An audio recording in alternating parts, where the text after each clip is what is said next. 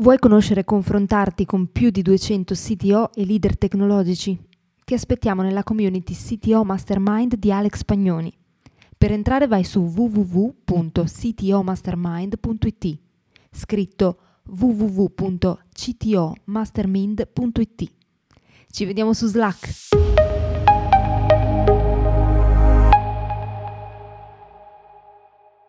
La leadership non è solo importante, è l'elemento che può fare davvero la differenza quando si tratta di cambiare le modalità organizzative e la cultura del team, in particolare quando si comincia a ragionare in termini di ops e di value stream. Ma quali sono gli strumenti che ha il leader per agevolare il cambiamento? Ne abbiamo parlato su Clubhouse nel sito Lunch numero 26 con Alex Pagnoni e la community del CTO Mastermind. Ospite anche Alessandro Braga, Head of Digital di Talent Garden. Buon ascolto! Ciao a tutti, bentornati dopo, dopo questa pausa estiva, eh, grazie di essere qua. Eh, riprendiamo con eh, gli episodi del sito Lunch qua su Clubhouse con Alex e la community del sito Mastermind. Oggi abbiamo ospite anche Alessandro Braga, che è stato ospite anche del sito Show che è stato pubblicato oggi, in cui abbiamo parlato non solo di DevOps ma anche di XOps, quindi una filosofia Ops allargata. Adesso chiederemo di più anche a Alessandro di parlarcene. E um, volevamo sapere anche un po' come viene affrontato il tema nelle vostre aziende, se ci sono curiosità o altri approfondimenti da fare. Lascio la parola ad Alex intanto. Allora, intanto di nuovo ciao a tutti, bentornati dalle ferie. Uh, allora, proprio con Alessandro, infatti, abbiamo fatto una bella chiacchierata su DevOps e non solo, in realtà anche di XOps, cioè di tanti ambiti in cui noi possiamo parlare di operations, intesi come quindi un uh, cambio anche non soltanto di, di, di, strumenti, di modalità di lavoro, ma anche proprio organizzativo e culturale, che come al solito eh, nasce da innovazioni in ambito IT come appunto DevOps, per poi diffondersi a macchia d'olio anche in altri ambiti. Pensiamo al movimento uh, dell'Agile Manifesto, che insomma parliamo di Agile anche in altri reparti, si fa Scrum anche in reparti marketing, cose del genere, ecco anche eh, il discorso DevOps eh, ha avuto la possibilità di entrare anche in altri reparti, come ad esempio appunto a sua volta quello del marketing, sales, legal, eccetera. E, ehm, e questo qui, eh, in questa chiacchierata, abbiamo proprio visto che emerge un nuovo modo di lavorare in cui tra l'altro sono un po' tutti product owner, anche se magari non c'è un vero e proprio product owner, no? E questo lo vediamo in particolare pensando anche proprio all'organizzazione in cui lavora Alessandro, che è il Talent Garden, che di suo non è un'organizzazione tecnologica, anzi eh, loro è un business assolutamente fisico, no? quindi parliamo di, di co-working e anche tutto ciò che poi fanno nel loro contesto, quindi anche da loro l'IT non è il fine, ma è un mezzo importante Eppure proprio da loro ecco, che hanno applicato questa cosa qui, l'hanno applicata anche in altre reparti, poi dopo Alessandro sicuramente ci, ci spiegherà in che modo. E, ehm, quindi per diventare una un'azienda XOps eh, bisogna fare tutta una serie di cose che appunto sempre con Alessandro vediamo. Diciamo che su questo eh, noi sappiamo perfettamente che DevOps come al solito non è soltanto una collezione di strumenti da portare in azienda, eh, quello è soltanto un modo di, di applicare questi concetti di, in maniera pratica, ma è un modo anche di proprio cambiare la cultura organizzativa e una serie di processi in azienda. Ora è chiaro che un ruolo come il nostro in questo tipo di eh, divisione è fondamentale perché tanto è una cosa statistica che gran parte dei cambiamenti organizzativi, no? quando parliamo di change, ci sono delle statistiche per le quali anche il 70-80% di queste iniziative dove si tocca la cultura tendenzialmente falliscono. E a maggior ragione quindi eh, quello che è stato notato è che il modo migliore per poter portare questo cambio di cultura era anche nel modo in cui la leadership agiva, quindi non soltanto appunto portando nuove idee, nuovi processi, nuovi strumenti, eccetera, eccetera, ma proprio nel modo in cui anche i leader stessi uh, vanno a, uh, ad applicare la loro leadership. E quindi è su questo che ci, ci tange particolarmente, in particolare in quelle aziende che uh, abbracciano la filosofia, delle three ways. No? Ehm, praticamente quello delle three ways è un concetto che è stato tirato fuori da qualche anno, c'è anche un bel libro, The Phoenix Project mi pare, da Jen Kim, se ricordo bene, eh, che è un concetto che risuona molto a chi si trova appunto a suo agio con il concetto di DevOps. No? Quindi le three ways sono intanto, innanzitutto, eh, un modo in cui pensare proprio a XOps in sé. Diciamo che la prima di queste tre vie è il system thinking, cioè diciamo, enfatizzare la necessità di concentrarsi sull'intera line of business, no? quindi su un'ottimizzazione complessiva, tutto ciò che chiamiamo value stream cosa che non per forza passa quindi per l'ottimizzazione di un singolo silos o un dipartimento. Infatti questo qui poi l'ho visto anche proprio in ciò che mi ha raccontato Alessandro. E la seconda via è quella di ampliare, amplificare i loop di, di feedback. Anche questo qui per noi è molto chiaro, però magari anche per altre parti dove questo concetto ancora non, non c'è, eh, invece è molto importante poter eh, allargare proprio questa, questa mentalità qui di, di feedback continuo, ok? Che siano interni o esterni, tra l'altro, quindi non soltanto organizzativi interni. E poi c'è la terza via che è quella sostanzialmente di eh, portare ad una cultura di cambiamento continuo, di sperimentazione continua. Ecco, è su queste cose qui che si è visto che chi è leader tecnologico tendenzialmente dovrebbe cercare di insistere nel portare questo cambiamento per evitare che proprio il cambiamento stesso fallisca, quindi di fare alla fine quell'altro 70-80% di progetti del genere che non, non, vanno a buon fine. È un approccio fondamentale che consente quindi di esplorare anche quelle che vengono chiamate danger zone, eh, proprio perché a questo punto il fallimento non viene visto come un qualcosa di cui eh, avere paura o addirittura vergognarsi e da evitare, ma invece qualcosa da, da cercare di incentivare. Quindi detto questo, quello che è un po' il contesto e il fatto che la leadership è importante, volevo passare la parola ad Alessandro che magari ci racconta un po' la sua esperienza e ci dà qualche insight anche su, su questi temi qui. Eccomi qua.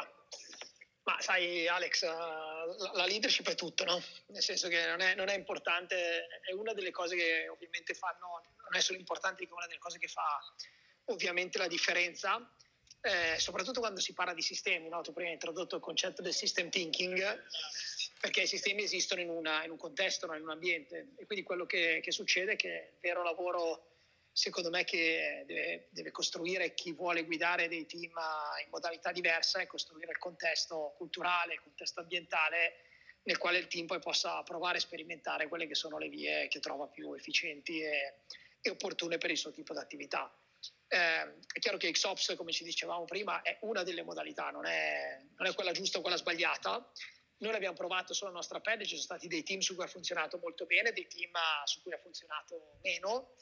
Eh, ci tenevo a sottolineare un concetto, se posso, cioè alla fine funziona, funziona, bene, si applica bene in tutti i casi in cui hai due caratteristiche. Eh, risorse finite, quindi poche persone capaci che sanno mettere a terra il lavoro di tante persone con idee o richieste di servizio e dove c'è una, un tipo di attività che ben si mappa con un value stream, cioè dove tipicamente rilasciare una funzionalità un servizio A prima che un servizio B ehm, creava più o meno valore. Senza fare i soliti esempi dell'IT, vi faccio l'esempio di un contratto di negoziazione, ci saranno dei paragrafi di quel contratto che generano 80%, 90% del contenuto dei paragrafi di quel contratto che ne costituiscono il 10%. Decidere in un trade-off tempo-risultato che è meglio uscire con un prodotto 95% perfetto ma che ha coperto le fasi, le, le aree più importanti, è una scelta tipicamente ops, tipicamente business oriented, perché magari uscire prima col contratto vuol dire avere una, una modalità operativa migliore o anticipare il risultato e semplicemente che quello sarà un trade-off valore verso capacità, verso capacità disponibili. Quindi se abbiamo un team che lavora per deadline, per caratteristiche classiche, è chiaro che è molto difficile da applicare, ma dove esploriamo dei team che stanno, dove si possono applicare su dei team che lavorano in modalità eh, agile a 15 giorni o che hanno la capacità di rilasciare incrementi di valore continui, la modalità XOPS è una di quelle che noi abbiamo visto funzionare molto bene. È chiaro che se tu come leader entri in quel tipo di ambiente e dici voglio questo manufatto, questo prodotto con queste caratteristiche entro X, hai distrutto una frase sei anni di lavoro di quello prima. È come, come quando si fa l'esempio smart working, no? basta che il capo che passa per i corridoi e vede la gente uscire alle 4 del pomeriggio fa la battuta anche oggi mezza giornata e tu hai disintegrato tre anni di, di lavoro precedente.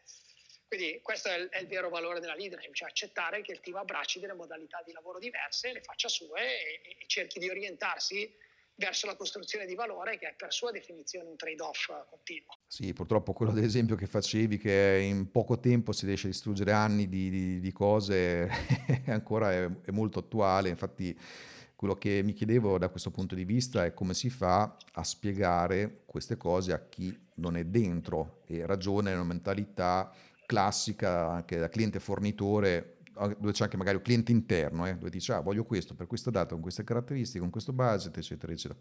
Come facciamo a spezzare questo, questo ragionamento nella tua esperienza? Ma guarda, anche qua è una questione di, di dialogo, no? Cioè, io faccio, di solito faccio due, quando mi arriva qualcuno una deadline, faccio due domande. La prima è eh, cosa succede se non la centro? Cioè che cosa succede se non lo faccio per la data prevista? E se già fatico ad avere una risposta, sto più o meno capendo che la deadline se l'è messa la persona. Quindi può anche darsi che semplicemente magari si sia tenuto il, tavolo, il lavoro sul suo tavolo fino adesso e che ora lo stia scaricando sul tavolo di un altro. Quindi che semplicemente stiamo sequenziando il lavoro di un altro che se si fosse organizzato meglio sarebbe arrivato sul nostro tavolo con un mese di anticipo. La seconda domanda però che è altrettanto importante è cosa succede se lo faccio in metatempo. Cioè cercare di capire quanto poi quel tipo di attività, quel tipo di output è legato alla generazione di valore che ci aspettiamo. Eh, se le conversazioni a livello di leadership, di nuovo, sono a capacità finite e basate su trade-off, si può costruire questo tipo di meccanismo. Se ognuno arriva sul tavolo degli altri, spara cose in to-do da oggi a domani senza avere minima traccia di capacity e altro, il risultato finale è quello che vediamo tutti i giorni, Alex. Vero, vero, tra l'altro... La, base, la base è capacity, eh? cioè chiunque, eh, capacity planning e value based planning dovrebbero essere cose che spiegano nelle business school, non a chi fa tecnologia oggi. Cioè sono la nuova, in un contesto incerto, la capacità di generare, di raccogliere valore eh, sono ma- mandatorie dalla, dal minuto uno.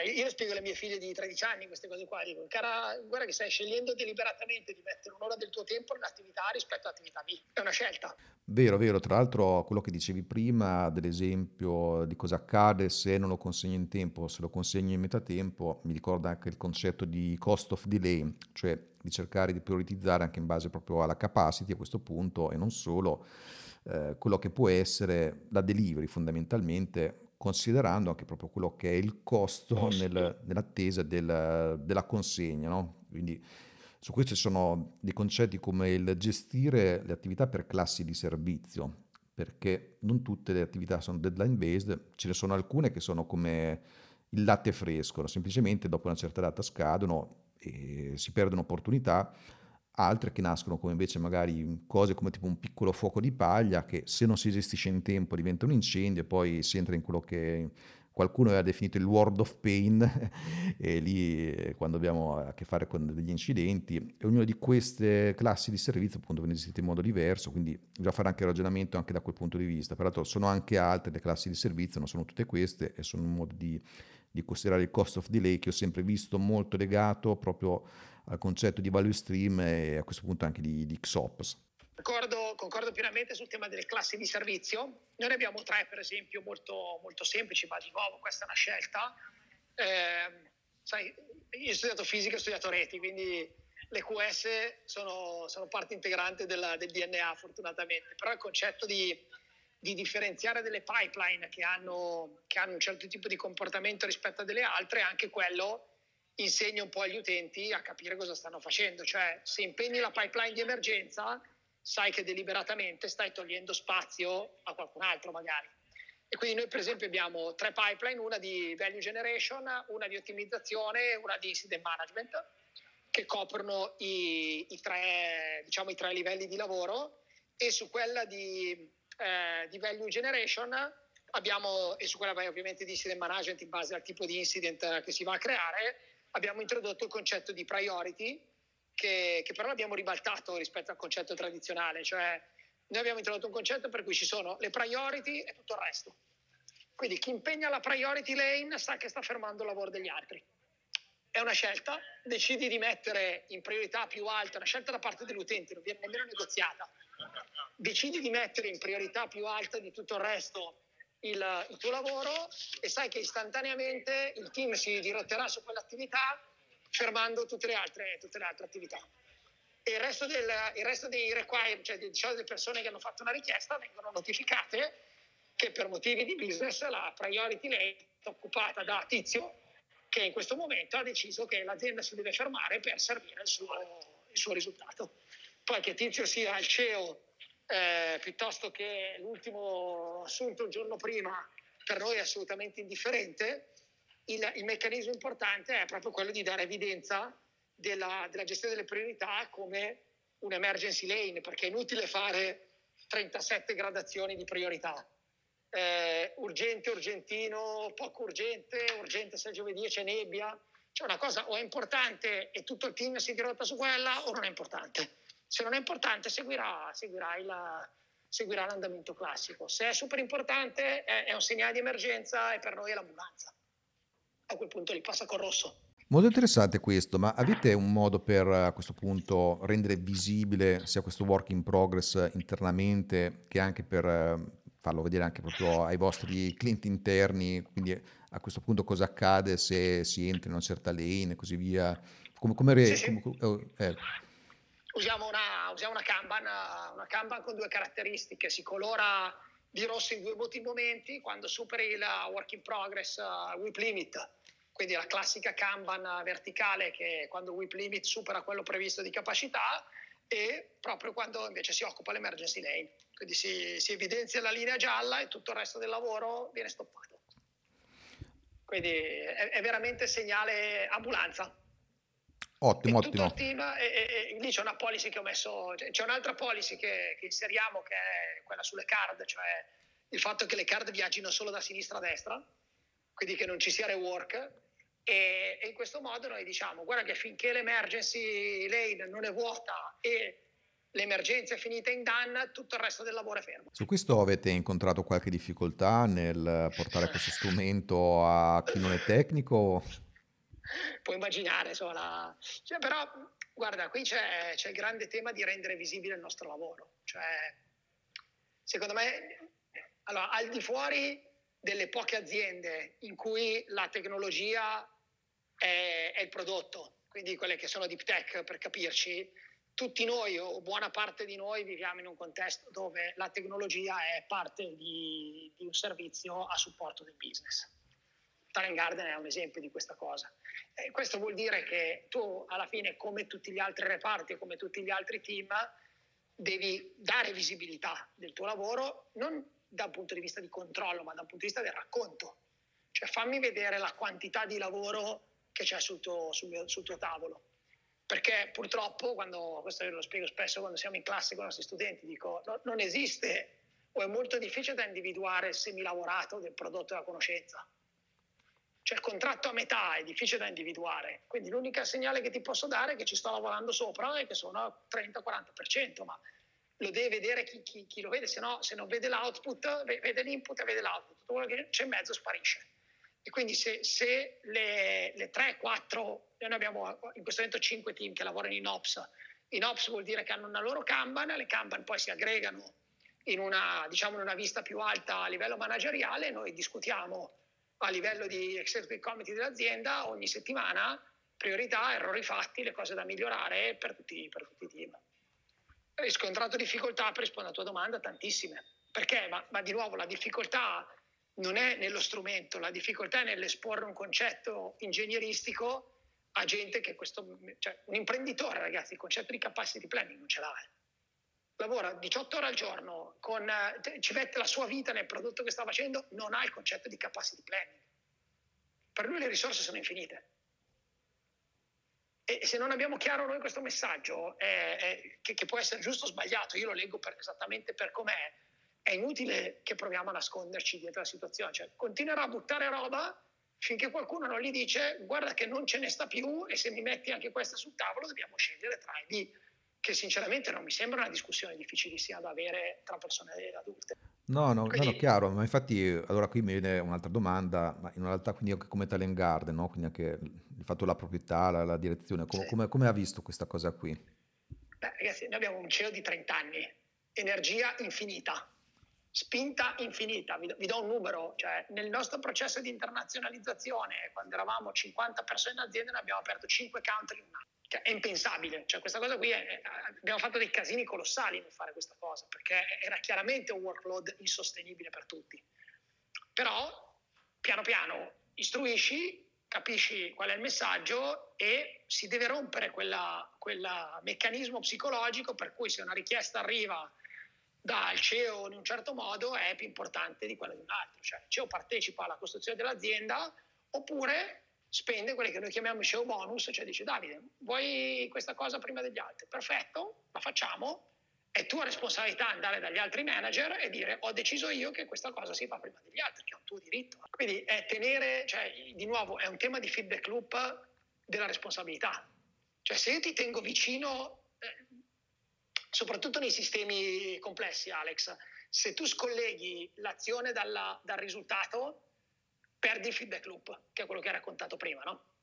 Quindi se tu non tieni vicine le persone al risultato delle loro azioni, che spesso gli finisce nel punto cieco, perché quante volte arriva il CEO, ci chiede una cosa, gli diciamo sì sì certo capo, e poi dopo ci finiamo a lavorare fino alle due di notte in crunch mode per consegnargli una cosa sulla quale non le abbiamo fatto nessuna domanda di priorità, di negoziazione, di, di valore o altro, perché l'abbiamo presa per buona. Eh, ma quella situazione l'abbiamo creata noi, non l'ha creata lui, lui ha fatto una domanda che nel, nella sua testa o nella testa di un manager è innocua. Voi credete che un manager che non fa tecnologia abbia chiaro l'impatto di una feature release rispetto all'altra? Non ce l'ha minimamente questo tipo di... di ed è giusto che non ce l'abbia e che abbia una conversazione con chi gli dice guarda, fare A impegna così, fare B impegna il team in questo modo. E lo metta tutti i giorni davanti a questo trade-off continuo di scelte tra fare A, scegliere di fare A e scegliere di fare B. Cioè nel mondo dell'agile, ragazzi, la, strate- la strategia la delivery.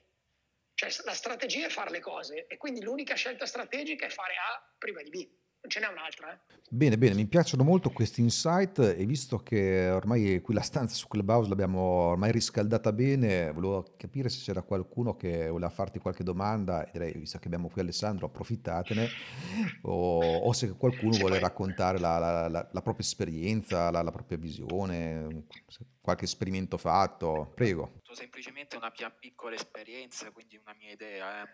sono dipendente, sono uno sviluppatore sviluppatore, non sono un CTO, ho gestito un piccolo team in passato, ma diciamo sono ancora dalla parte di chi viene a superbio serato in un certo senso.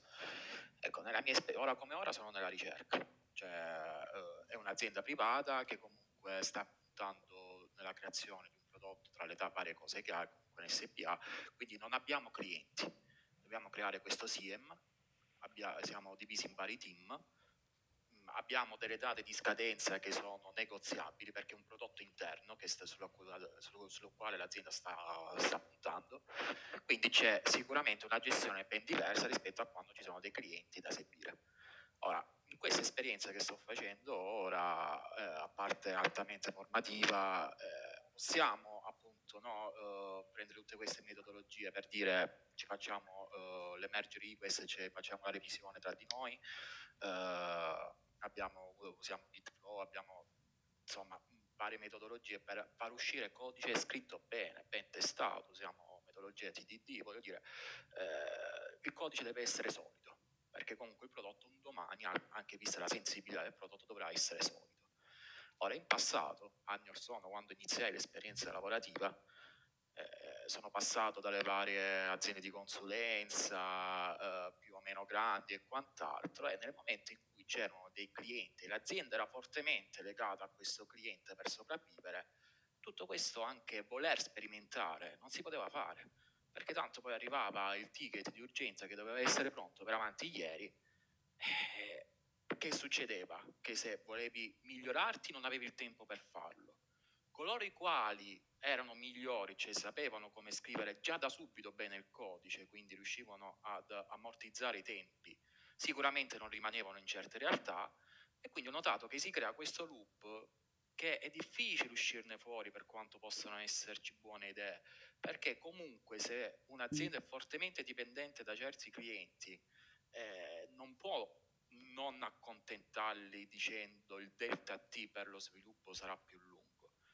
E quindi mh, questo, porto semplicemente questa mia piccola esperienza per la quale secondo me dipende anche molto dal contesto cui ci si trova, perché alla fine la risorsa più preziosa che abbiamo noi è il tempo per quanto no, io sono il primo che dico voglio ragazzi se usate la metodologia TTD e scrivete bene i test fidatevi che si velocizza poi lo sviluppo perché poi se fai una piccola modifica lanci il test e vedi se funziona non devi far salire tutto l'ambiente e quant'altro no? poi dipende se è un monolitico o meno vabbè quello che volete però voglio dire sono cose che si capiscono nel tempo, bisogna avere il terreno fertile per, per uh, poterle applicare, ma nella mia prima esperienza c'era il cliente, il più grosso cliente che aveva l'azienda, che veniva a gamba tesa, eh, ci serve l'estratto di tutto questo entro domani per forza perché così come è, quindi dovevi metterti a scrivere codice per riuscire a fare in una notte fondamentalmente. Eh, insomma, eh, ne viene meno anche la formazione o la volontà di fare queste cose perché non c'è il tempo. E quindi si creano questi meccanismi un po' a ribasso. Eh, tocchi un tema tocchi un tema chiaro, no, no, ma è, è, è, tutto un valore dell'esperienza. Io, allora, premesso, dico, dico, una cosa che applico quando, quando, sono in classe da me, cioè io preferisco parlare delle cose che dipendono da noi e probabilmente io non, non entro nel tema della, della, consulting, ma credo che la grossa consulting abbia come al solito, cioè dentro quella, quella situazione tu stai pagando l'eco di un modello di business che si basa su delle promesse di difficile, di difficile risultato. E, e io personalmente in quell'azienda avrei fatto due cose soltanto per intervenire su questa. La prima era vorrei che la persona che ha, ha, negoziato il contratto in quel modo per cui io sto vivendo gli effetti, se io sono lì a sviluppare fino alle due di notte, starei con me fino alle due di notte. Cioè, deve percepire lo stesso fastidio che sto percependo io. Questa è una regola che noi abbiamo in tag, cioè chi crea il problema lo annuncia agli altri, lo sistema ed è lui che chiede una mano se c'è, se c'è bisogno. Non esiste che tu crei un problema e lo fai risolvere un altro.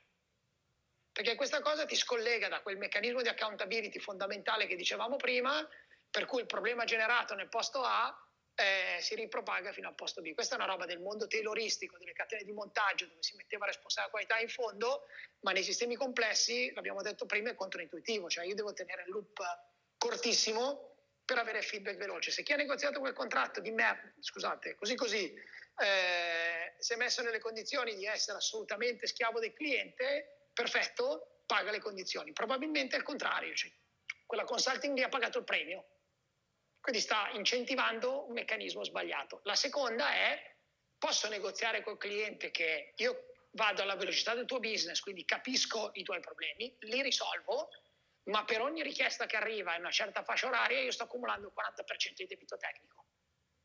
Quindi se tu vuoi avere da un lato velocità e dall'altra assurance della qualità del codice, sono due cose che non vanno d'accordo. Mi dispiace, tu sappi che per ogni ora che noi facciamo in emergency mode che ti giustifico, pipeline di emergency, io sto, sto creando sotto 40% dell'equivalente tempo in refactoring. Sono due conversazioni che tu potevi avere, Cosimo, probabilmente. All'epoca non era... Oh, magari, è chiaro. Però, dico, però, però, sono due conversazioni che, che una persona, una seniority, che conosce il lavoro che fa, deve poter avere. Dice, perfetto, ci stanno le regole, capisco che le regole del business siano queste, io ho bisogno del 50% di tempo di refactoring, se no gli diciamo tanto voglio dire che cosa stai facendo, tu scrivi codice e lo scrivi meglio di me, Cosimo. Cioè dentro quel codice lì tu hai scritto dei problemi che non sai quando si verificheranno. È debito tecnico accumulato, assolutamente. È debito, cioè, che non sai quando si, e quando si verificheranno avranno un impatto poco difficile da misurare. No, no, ma assolutamente, io dal mio punto di vista Quindi, capisco quello che hai detto, eh, all'epoca ero, permettimi il termine, uno scagnozzo di turno, nel certo, senso certo. erano le prime esperienze, quindi dal mio punto di vista quello che ho fatto è dire ciao, cambio azienda, quindi onestamente, perché eh, voglio dire... Però attenzione, questa è un'altra cosa, cioè quando parlavo prima di safety net, quindi di, di uno stile manageriale di leadership che crea le condizioni, non è gli slogan sulla porta, noi siamo una società inclusiva, accettiamo il feedback di tutti. Eh, noi stiamo introducendo una pratica che è obligation to dissent, cioè sei forzato a dissentire. Voglio sapere i pareri contrari eh, e, ti, e, e ti premio per il parere contrario, perché per me è importantissimo per far emergere i punti ciechi di quello che non funziona. Non hai l'opzione di, sei obbligato Se posso Cioè- permettermi, eh, cioè, io questa cosa la sto molto sperimentando all'estero, cioè Certo, questo è lo sì, sì. standard fuori Eh, certo, dall'Italia per certo. eh, come mi sto interfacciando con la- le aziende Vero. estere. Quindi ti ripeto, io da personalmente sono un under 30, cioè non, non, iniz- non Eh, lavoro da ti invidio molto, Cosimo. Ti invidio molto, sappilo. Eh, Guarda, pens- beh, pensando a quanti anni ho davanti prima di... non lo so quanto sia invidiabile, però vabbè. Eh, cioè, io dal mio punto di vista avevo il desiderio di crescere, perché a me piace Certo. programmare, quindi e rimanere in un terreno poco fertile dove si scriveva codice a caso non faceva per me, ho cambiato, ho ricambiato, ora sono qui da più di un anno e mezzo sembra che per ora ho trovato la quadra. Certo, certo. Eh, però hai ragionissimo, guarda, con- veramente hai detto, hai ragionissimo su tutto. Eh, il problema è applicarle queste cose, ma in che senso il problema? Che le chi le deve applicare deve capire loro per primi, certo, devono certo. essere convinti di quanto tu stai descrivendo. Io in quelle occasioni mi trovavo che no, doveva essere fatto per domani, poi vabbè lasciamo perdere tutta la gestione, diciamo, di tutto quanto. Infatti per quello Certo. poi, eh, purtroppo, purtroppo, perché umanamente mi ci trovavo bene, però certo. Siamo una fortunati, noi abbiamo la fortuna di, avere, di formare i manager con la, con la nostra scuola e ti garantisco che uno dei pezzi forti della, della nostra formazione è spiegare ai manager guarda che il problema sei tu. Eh, se posso dire Cioè- un'ultima cosa, eh, secondo me in queste realtà che vi stavo descrivendo, uno dei problemi fondamentali che ne sono stato sempre convinto è che i proprietari stessi non erano informati, non sono informatici, certo. sono degli economisti che hanno trovato all'epoca no, questo buco da riempire, questo buco economico da riempire, hanno avuto l'idea che l'hanno fatto buttare, infatti è un'azienda ventennale, ma non sono informatici, che viene, che viene il proprietario no, dietro le spalle, attenzione a quanto codice scrivete, perché più codice scrivete più avete probabilità di inserire bug. E non sai neanche che cos'è un codice, perché non sei un informatico. Cioè, lascia il tempo che trova, perché alla fine poi, eh, cioè ora questa azienda qui ha aperto una sede in Albania perché lì l'ha detto apertamente, gli sviluppatori non gli paga nulla. Quindi lì è tutto il concetto che il principio di questa azienda è fatturare, punto. Eh, aumentare introiti Certo. a prescindere dalla metodologia. No, Quindi- non solo. Cioè, ma- però di nuovo, questo, questo- tu, sei giovane ma eh, hai cominci ad avere un po' di esperienza. Se tu accetti di entrare, passami il termine, nel tritacarne di un'azienda il cui business model sono le ore fatturate, cioè il, il meccanismo di incentivi e tutto il resto, quello che succede, che, che è naturale, è che tu stai partecipando a quel sistema, no? Mi sembra di, di dire, cioè di quando, quando ci raccontavano che chi lavorava nel settore finanziario a Londra negli anni 2000-2010 gli veniva l'esaurimento nervoso, ma lo sapevi per iniziare. Cioè, era il sistema che era fatto per essere così. Cioè, una consulting che, fa, che fattura le billable hour non ha nessun commitment con il rilascio per tempo del cliente, il contenuto e, e il risultato di quello che farà. Anzi, è, è incentivata a produrre un prodotto subottimo che consumi più ore. Cioè, ma di nuovo è, è disegnato così il sistema. Quindi, per esempio, e questa cosa vale da tutti i lati, vale dal lato di chi negozia la, la, la domanda, l'offerta, e dal lato della domanda. Cioè, se io compro billable hour, non mi posso aspettare che questi siano interessati nel rilasciarmi un grande risultato in anticipo. Hai ragionissima, ripeto, per dirti ora come ora, no? Si ragiona per obiettivi dove sto ora. Io so che per Certo. lunedì devo mettere su dev tutto quanto, devo creare le immagini Docker e quant'altro. Per lunedì, Certo. che oggi magari perdo un'ora, però la recupero domenica. Nessuno Non ne frega niente nessuno. Sì, Certo, assolutamente, certo. ma lo dicono apertamente loro. Ok, Certo. c'è il CCNL di appartenenza con i permessi e quant'altro, è ovvio, no? Ok, gestiamoci noi, oggi devi mancare due ore, poi stanotte sei insonne e recuperi, ma perché? Perché anche il progetto è gestito in questo modo, cioè non c'è molta dipendenza da me verso altri colleghi o viceversa. Io ho i miei task, c'è stato il periodo formativo all'inizio, appena assunto ovviamente, no? perché insomma tutto lo Certo. stack elastico da imparare e quant'altro, però cioè, una volta che sei autonomo, hai i tuoi task, sai per quando devi portarli con scadenze congrue e sicuramente negoziabili.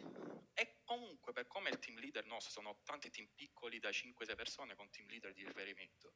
Cioè se ne accorgono se lavori o meno eh, perché ti stai Certo. sentendo comunque quotidianamente per un consiglio non forzatamente ma per un consiglio un confronto e Certo. quant'altro. E sono convinto che i manager no, quando tipo ora si parlava di ritornare in presenza o meno me- per me no cioè per altri colleghi altre aziende intendo. Cioè io sono convinto che se gestita bene te ne accorgi se una persona lavora o meno. Te ne Ma certo. da come parla, Certo. da come quello che dici, da quello che dimostra. Da que- Quindi Ma, sì, ma- ma non solo, cioè, tu, tu hai detto una cosa chiave prima, Cosimo, hai detto devo rilasciare del codice e, o devo rilasciare il container fatto in un certo modo, è perché cominci a misurare l'impatto di, di quel rilascio, quindi qual è l'outcome del tuo lavoro, esatto. non il ho flaggato il git commit. Esatto, cioè, esatto, esatto. Che senso ha par- cioè, team, forzare un team a fare git commit? A un certo punto produce commit. Esatto. Sì, sì. Sapete la storia famosa delle viti, delle viti russe, no? Cioè, a un certo sì, punto ti produco più viti perché, ma di nuovo, perché ho, ho generato io il sistema, cioè ho generato io il sistema per cui sto incentivando quel tipo di cose, di comportamento. Sì, sì. Scrivo un commento, commit e ho fatto una commit. Esatto, scrivo commento e poi ci attacco commit, esattamente. Sì, sì, assolutamente, assolutamente. No, infatti per lunedì so che devo, deve stare rannato tutto e deve stare il software che sta girando eh, nell'ambiente di, di dev eh, sta facendo quello per cui eh, il certo. task prevedeva appunto per lunedì. Certo. Sì. Okay, cioè, ho, quasi quasi io forzerei, siccome stai scrivendo, una, stai scrivendo un CM, cioè quasi sì. quasi forzerei, forzerei di sapere quanti attacchi ha bloccato quella riga di codice. No, ancora cioè... abbiamo creato, vabbè, tanto stiamo parlando in maniera ah, generale, abbiamo creato un event generator, cioè un, un servizio sì, esterno, sì. una web app esterna che mi simula lo, lo certo. sparo di eventi, poi abbiamo ovviamente da vari, uh, da vari clienti degli esempi veritieri, però per ora ce li certo, stiamo certo. creando noi gli eventi, no, però era, il eh, messaggio era cerca di legarlo a, a, una vera metrica che sia di generazione no, assolutamente ma, cioè quel pezzo di codice ha contribuito a, a bloccare sì, sì, 27, attacchi, 27 assolutamente, attacchi assolutamente infatti eh. cioè, è quello che noi facciamo per quello mi sto trovando bene ma perché c'è una questione proprio dall'alto ragazzi, la qualità. Non ha, non certo. cioè, la, l'azienda ha deciso per fatti suoi, eh, per le loro motivazioni che riterranno giuste, di investire e creare questa cosa. Ora, quindi c'è la volontà di scriverlo bene, perché se un domani dovrà essere proposto alla vendita e quant'altro, non puoi proporre qualcosa per cui manco lo stai installando che subito eh, sparano i primi problemi, le prime logate errore, i primi crash, no, ci certo. mancherebbe, se no è stato semplicemente denaro, tempo e denaro veramente buttato. Certo, certo. Eh, Però cioè, quando ti, cioè, il feedback loop, quando ti parlavo prima, cioè il feedback loop della persona in uno spazio che pulisce i tavoli non è ho pulito il tavolo, è ho lasciato un tavolo pulito su cui si possono sedere due persone che hanno una conversazione che non avrebbero avuto, che hanno, che non avrebbero avuto se non ci fosse stato un caffè davanti. Assolutamente. Quindi è, è creare la, la, la relazione causa-effetto e renderla esplicita il più possibile. Sì, sì, sì. sì. Cioè, se, se, se, se, hai la scusante eh, sì. per parlarne. Es- bra- oh, eh, bravo, esattamente. E questa è la seconda cosa, cioè mai bloccare un evento salvo quelli critici ovviamente, quindi non prendete... Cioè, una delle cose fondamentali per, per esempio, che, che, ci ha aiutato molto a migliorare la conversazione è stata non forzare il sistema, cioè se uno ti dice di fare una cosa che tu sai che è una cazzata, ma tu la blocchi, lui è coperto dagli effetti della sua, de, della sua scelta. Allora, lasciamo andare l'evento in produzione e è più importante la discussione che ne nasce dopo con gli effetti generati che il racconto di un altro che sapeva di quell'esperienza. Io posso raccontare a mia figlia di... adesso le mie figlie sono grandi, però posso raccontare a un bambino quanto voglio che esiste la gravità, ma il mio lavoro come genitore è non fargliela provare sulle scale in marmo e fargliela provare sul divano. Non schermate mai uno dagli effetti delle sue decisioni. Quella cosa lì disintegra il feedback loop e in un sistema complesso, ritorno ad Alex a minuto uno, questa roba qui è devastante perché tu sei schermato dagli effetti delle tue azioni. E poi dopo chi l'ha interrotta si sente un eroe? Perché dice oh vedi io interrompo tutte le cazzate che fanno gli altri. Sono io che sono il genio dell'azienda perché tutti gli altri fanno le cazzate e io le fermo ma non glielo dico. Cioè io se c'è, c'è una cosa che mi, vi giuro quando faccio i colloqui e mi dicono io sono un problem solver quella persona non la prende. Per definizione cioè io non voglio problem solver. Voglio gente che faccia pensiero critico sui problemi non gente che risolve i problemi. Perché eh, però, cioè... Sì, ma... Eh, vai, vai. Alessandro, scusa. No, volevo soltanto inter- eh, introdurmi in questa conversazione certo, molto, molto, interessante, no? Dicendo, mh, prima di tutto, l'ultima cosa che hai detto, mh, cioè aspetta che si crei il danno in modo che sia evidente. Questa è una cosa, ad esempio, che io ho imparato a Londra dagli inglesi, che effettivamente facevano così. Cioè, quando c'era una cosa che veniva decisa, eh, era controversa, mi dicevano proprio ok, eh, i miei colleghi mi dicevano aspetta di andare avanti, quando ci sarà il problema vedrai che cambieranno idea. che è una cosa che per me che venivo dall'Italia era un po', un po strana, no? Cioè, non, certo. cioè, di solito c'è il problema solver. Però volevo soltanto invece mh, fare una domanda, cioè più che altro chiedere un'opinione, perché eh, la situazione di Cosimo, eh, quello che ci stiamo raccontando, secondo me è la situazione più diffusa che abbiamo qua, no? Sì. Quindi, detto questo, secondo te quale sarà l'evento che cambierà, farà cambiare direzione alle aziende entrando in più una mentalità in cui fondamentalmente io dico il futuro non si può prevedere, per cui avere un approccio più agile e soprattutto, come dici te, legato ai valori, legato, senza fare queste scommesse, visto che ad oggi le aziende che lavorano diciamo, in questa maniera eh, disfunzionale, cioè con promesse impossibili, ancora oggi fanno tanti soldi. Quindi quale sarà il momento in cui a un certo punto si dovrà per forza cambiare mentalità, secondo te? Guarda, c'è una, c'è una bellissima frase, adesso non mi ricordo il libro dove l'ho letta, l'autore, ma che dice, racconta una cosa, eh, il libro è Agile Transformation di Neil Perkin, che dice, come se che chiedeva a un banchiere negli anni, negli anni della, della, crisi finanziaria, com'è che sei andato in bancarotta? E la sua risposta è stata, prima piano piano e poi molto velocemente. Allora, gli, eventi, cioè, le, le, cause sorgente del cambiamento sono già tutte in essere è che c'è un'inerzia nei sistemi per cui tu hai contratti di tre anni che stai ancora esercitando, eh, modi di approcciare e clausole vessatorie con i clienti che i clienti stanno esercitando ancora. Ci sono tutta una serie di, di contributono all'inerzia per cui queste cose continuano a, a, perpetrarsi, sapendo benissimo da entrambe le parti che non funzionano, perché non pensiamo che chi sta facendo soldi vendendo le ore di consulting sia stupido, lo sa benissimo questa cosa qui. La, dall'altra parte c'è una domanda che noi viviamo tutti i giorni, che per esempio è quella delle start-up, in cui io dico, guarda che una start-up da te non comprerà meno di una corporate, comprerà zero. Quindi man mano che c'è un market shift in cui matura la domanda, è chiaro che poi l'offerta si deve, si deve adattare. Quindi il mio pensiero è che il, la, la, il vero controllo sta nella domanda, non nell'offerta. Perché io sono fortunato, no? ho 3.000-4.000 member qua che sono tutte aziende che funzionano, funzionano bene. O oh, nessuno di questi lavora nel consulting, che lavorano a billable hour, oppure gli chiedono di fare dei contratti diversi. Quindi sì, la, domanda la, domanda sta già variando. La domanda, che sia la domanda che debba cambiare, sono perfettamente d'accordo. Io penso ah. che ma che anche le aziende che appunto vendono ore si sono un po' adattate alla domanda. Sì, oggi, oggi, ancora, oggi ancora poco oggi è ancora poco. Piano piano stanno facendo, se pensi a dei business più, più maturi, tipo il business delle acquisizioni, oramai è normale parlare che chi fa M&A lavora con una fee più bassa in fase iniziale e poi lavora con la success fee M&A ricevuta. Quindi è chiaro che piano piano ci si sta spostando da un aspetto negoziale, diciamo, eh, es- mutuamente esclusivo a una negoziazione più inclusiva dove la gente cerca dei partner con cui lavorare.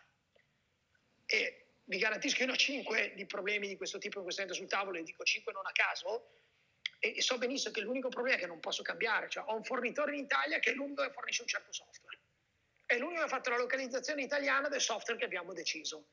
Guardate, eh, cioè, uso un esempio, amo gli animali, però prendetela, prendetela per quello che è, cioè, è, come quando hai sparato al rinoceronte o all'elefante, l'hai colpito e devi solo aspettare che, che cada per terra lo sappiamo già che appena avrò l'occasione io cambierò.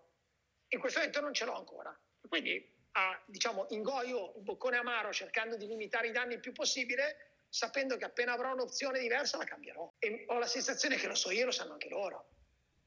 Perché quando sei costantemente in ritardo, non c'entri una scadenza e poi dici, vabbè, tanto sono le blacklist di tutto il mondo, secondo voi si può sostenere un business fatto così oggi? Quindi io, io continuo a dire, meglio agire sulle cose che dipendono da noi. Roberto, perché dal mio punto di vista, se controlliamo meglio la domanda e se istruiamo la domanda a lavorare meglio, cioè le start-up che lavorano tutti in agile faranno fatica a negoziare time and material e quindi obbligheranno poi l'offerta ad adattarsi a migliorare il suo prodotto e a fare tutto il ciclo che ci aspettiamo. Perché se no non prenderanno più soldi. Peraltro qui Roberto aggiungerei anche un punto per rispondere alla tua domanda, se c'è un momento in cui le aziende saranno costrette a cambiare che probabilmente è anche quel momento in cui non riusciranno a rimpiazzare le persone di talento che se ne vanno con altre persone di talento, perché certo. Sempre di più con la cultura che si sta diffondendo e di cui siamo, spero, complici anche noi, no? anche con queste iniziative, no? quindi di, di, diffondere nuovi modi di lavorare, eccetera, poi ormai nuovi non sono neanche più.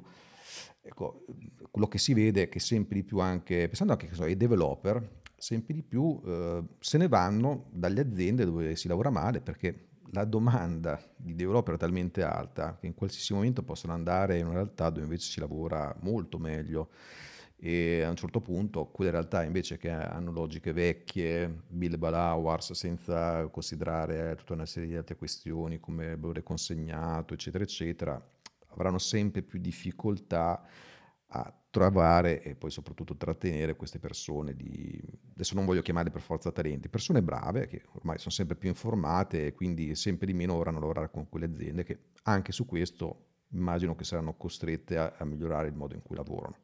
Se posso risponderti Alex, dalla mia esperienza non a caso eh, tante big consultancy come le chiamo io eh, si sono adeguate abbassando eh, l'età di assunzione eh, e titoli e mettendo proprio in conto questo grande turnover che c'è tra dipendenti. Ok, tu entri, ora te ne vai, arriva quell'altro, te ne vai, arriva quell'altro, l'importante è che riesco comunque a riempire le ore che sto vendendo al cliente.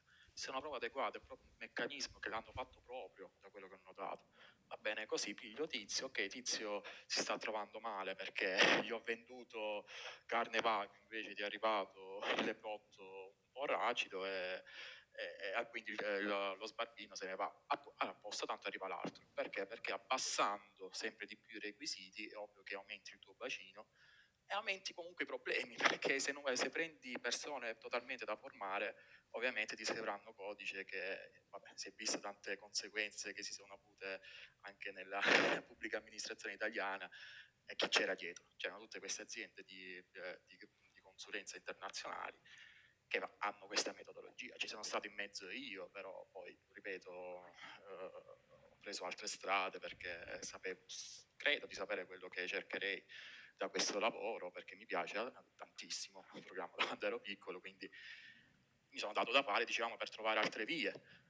Però quello che ho notato standoci dentro per quel periodo di tempo, per quel delta T, è questo, che lo, loro sanno perfettamente quello in cui vanno incontro quindi tu sei arrivato ora, ti metto lì, mi hai riempito le ore che dovevo riempire, te ne vuoi andare, ok, ciao, arriva l'altro. Perché tanto troveranno sempre qualcuno, perché appunto poi la situazione è anche quella che è, quindi se vai da un neodiplomato perito informatico e gli dai quei 1.300-1.400 al mese, beh, eh, voglio dire, quanti ragazzini si fanno abbindolare non sapendo la potenzialità futura perché poi, no, parliamoci chiaro, le, le, RAL sono ben più alte se inizi a collaborare con, uh, anche a livello nazionale, non per forza uh, all'estero, ma sono ben più alte rispetto ai 21-22k che propongono i neodiplomati. Ma, un deo, ma a un neodiplomato eh, vanno più che bene perché si vedono tanti soldi addosso a 18 anni, così come chi ora tutte queste boolean carer no, che stanno nascendo. Perché? Perché appunto c'è questo buco da riempire e ci stanno facendo anche giustamente magari impresa sopra. Perché appunto queste grandi aziende di consulenza ormai cercano carne da macello, chiamo io, onestamente. Magari mi sbaglio, eh? non sono tutte così perché ho tanti colleghi che continuano a lavorare per queste grandi aziende di consulenza, però stanno su progetti dove il committente è più serio, diciamo così, e quindi si trovano bene, perfetto work-life balance, magari anche una paga ben adeguata, quindi non se ne vanno perché dice tanto sto bene e va bene così, ma nella maggior parte dei casi non è così. La maggior parte dei casi, da quello che ho visto io, si sono adeguati a questo nuovo modo di fare impresa. E quindi la vedo un po' difficile pronosticare un futuro in cui le cose cambieranno, perché mi sembra che si sta andando sempre peggio, onestamente. Sì, sì, una cosa, ma, ma non sbagli, quello che stai descrivendo infatti, ma proprio per questo abbiamo dovuto trattare più volte, è il fenomeno per il quale quelle aziende non stanno facendo consulenza, ma stanno facendo body rental, proprio nel, sen- sì, nel senso sì, esatto. del termine. E purtroppo è così.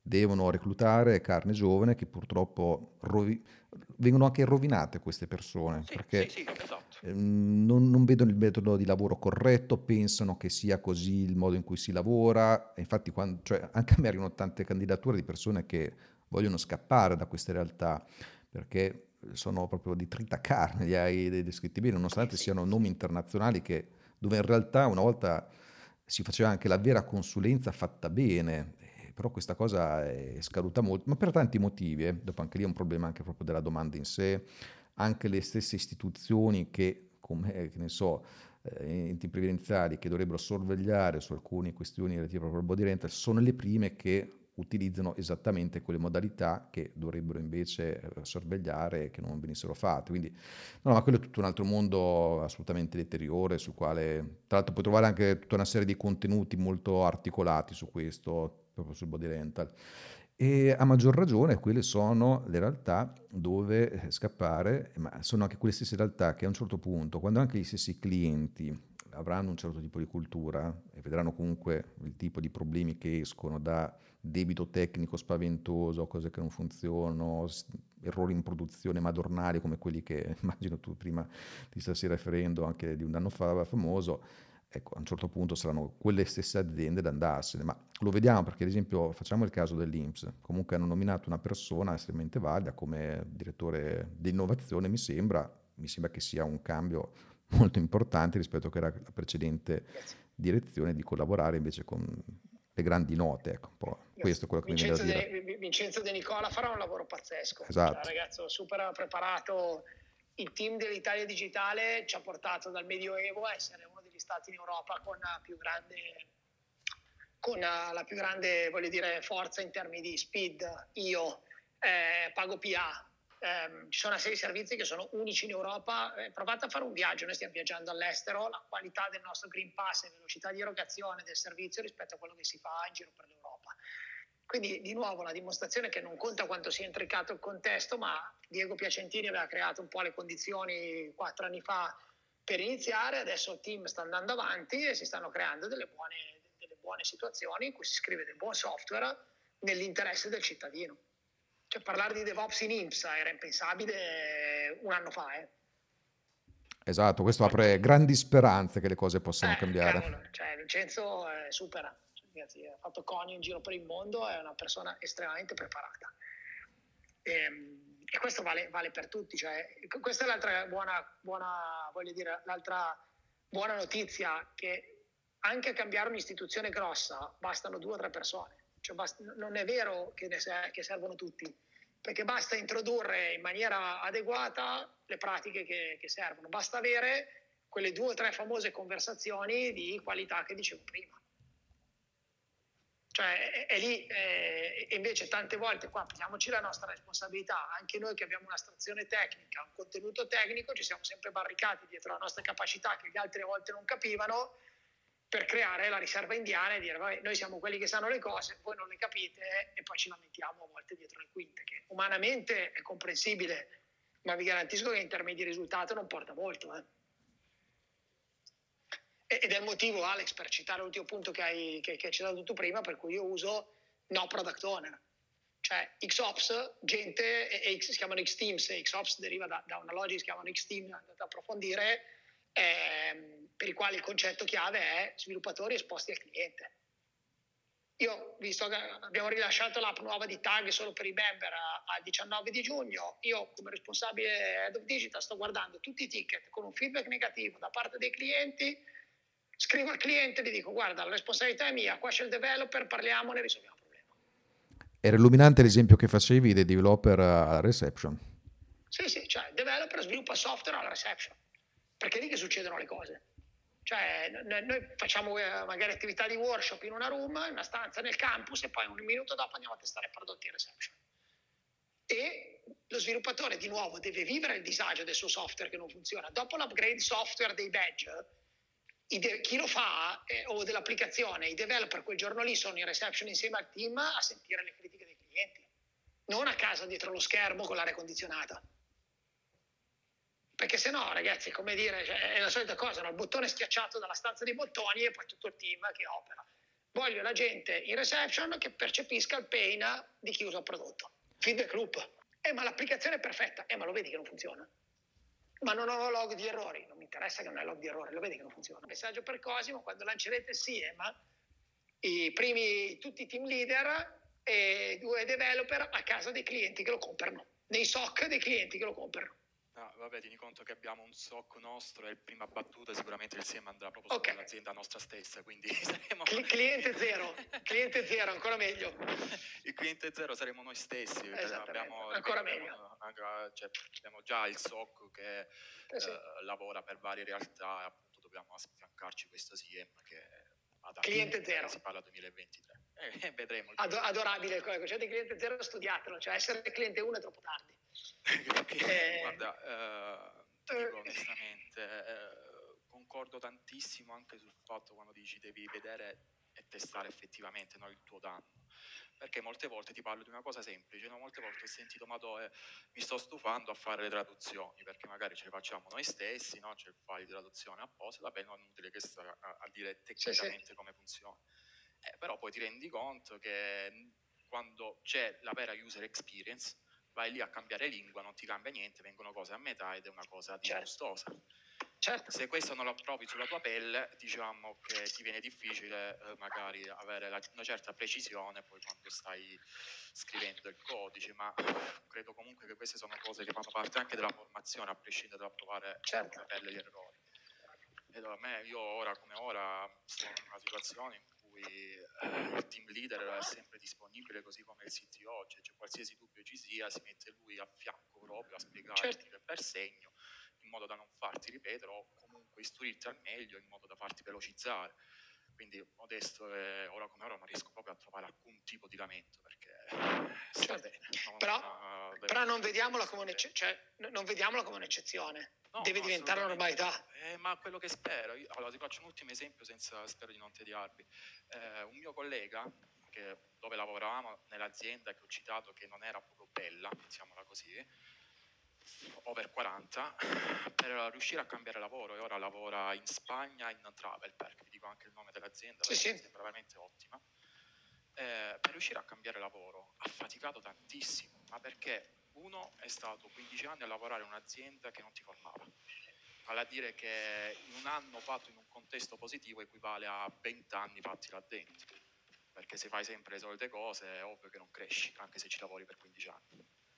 Eh, e ha trovato, di, praticamente lui è riuscito a farsi assumere poi, quando ha deciso di cambiare, eh, istruendosi e formandosi con i colloqui. Ha fatto il colloquio per Amazon, ha fatto il colloquio per quello, ha fatto il colloquio per quell'altro, ogni volta imparava quello che lui non sapeva nei colloqui, finché non è riuscito a entrare ora dove vi ho detto.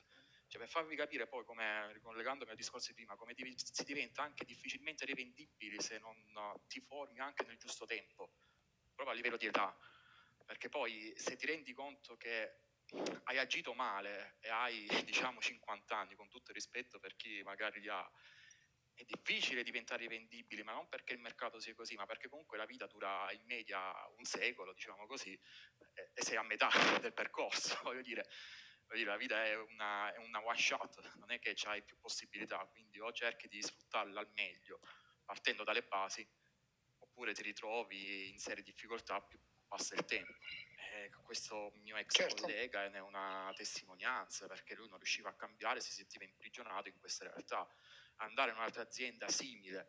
Il gioco non voleva la candela, tanto vale che rimanesse dove, dove stava e quindi poi studiando e allenandosi, che poi puoi allenarti, ma se non accumuli vera esperienza, per quanto puoi avere tutta la teoria del mondo, non riuscirà mai ad applicarla al meglio. Ci vuole esperienza dove stai certo. su un progetto o più progetti seri, ben strutturati, dove dici eh, ma qui devo utilizzare questa metodologia, questo algoritmo di ordinamento particolare, ma perché? Perché c'è un contesto reale dove applicarlo e ti rendi conto di come magari computazionalmente cambiano le cose, i tempi cambiano rispetto alla soluzione precedente, ma hai degli esempi reali. Tu la teoria la puoi imparare, la devi studiare, ci mancherebbe. Eh? Ma se poi non la applichi in contesti seri e fertili, eh, è tutta teoria che rimane là, fondamentalmente, e non sai neanche applicarla al meglio. Se, quindi ci vuole esperienza, io su questo sono convinto, ci vuole esperienza giusta. Ed è quello che spero di, di star facendo, diciamo, nel tempo. Grazie Cosimo, grazie di aver condiviso la tua esperienza, grazie anche Alessandro di, di aver condotto insieme ad Alex la discussione e di tutti questi approfondimenti che ci sono stati dati. Eh, siamo in chiusura del, del sito lunch, quindi ringrazio tutti di aver partecipato, troverete la registrazione come al solito sul sito podcast. Cosimo, se eh, hai piacere di entrare nella community del CTO Mastermind, trovi il link eh, semplicemente googolando CTO Mastermind eh, online, siamo una community su Slack. Eh, ricordo che oggi, oggi, è già uscito il CTO Show con Alessandro, lo trovate su YouTube, lo trovate sul blog del CTO Mastermind e nel CTO Podcast e vi consiglio di, di ascoltarlo a tutti. Grazie ancora. Ciao a tutti. Ciao, ciao grazie. Ciao ciao. Ciao a tutti. Ciao a tutti, ciao. grazie. Ciao ciao ciao.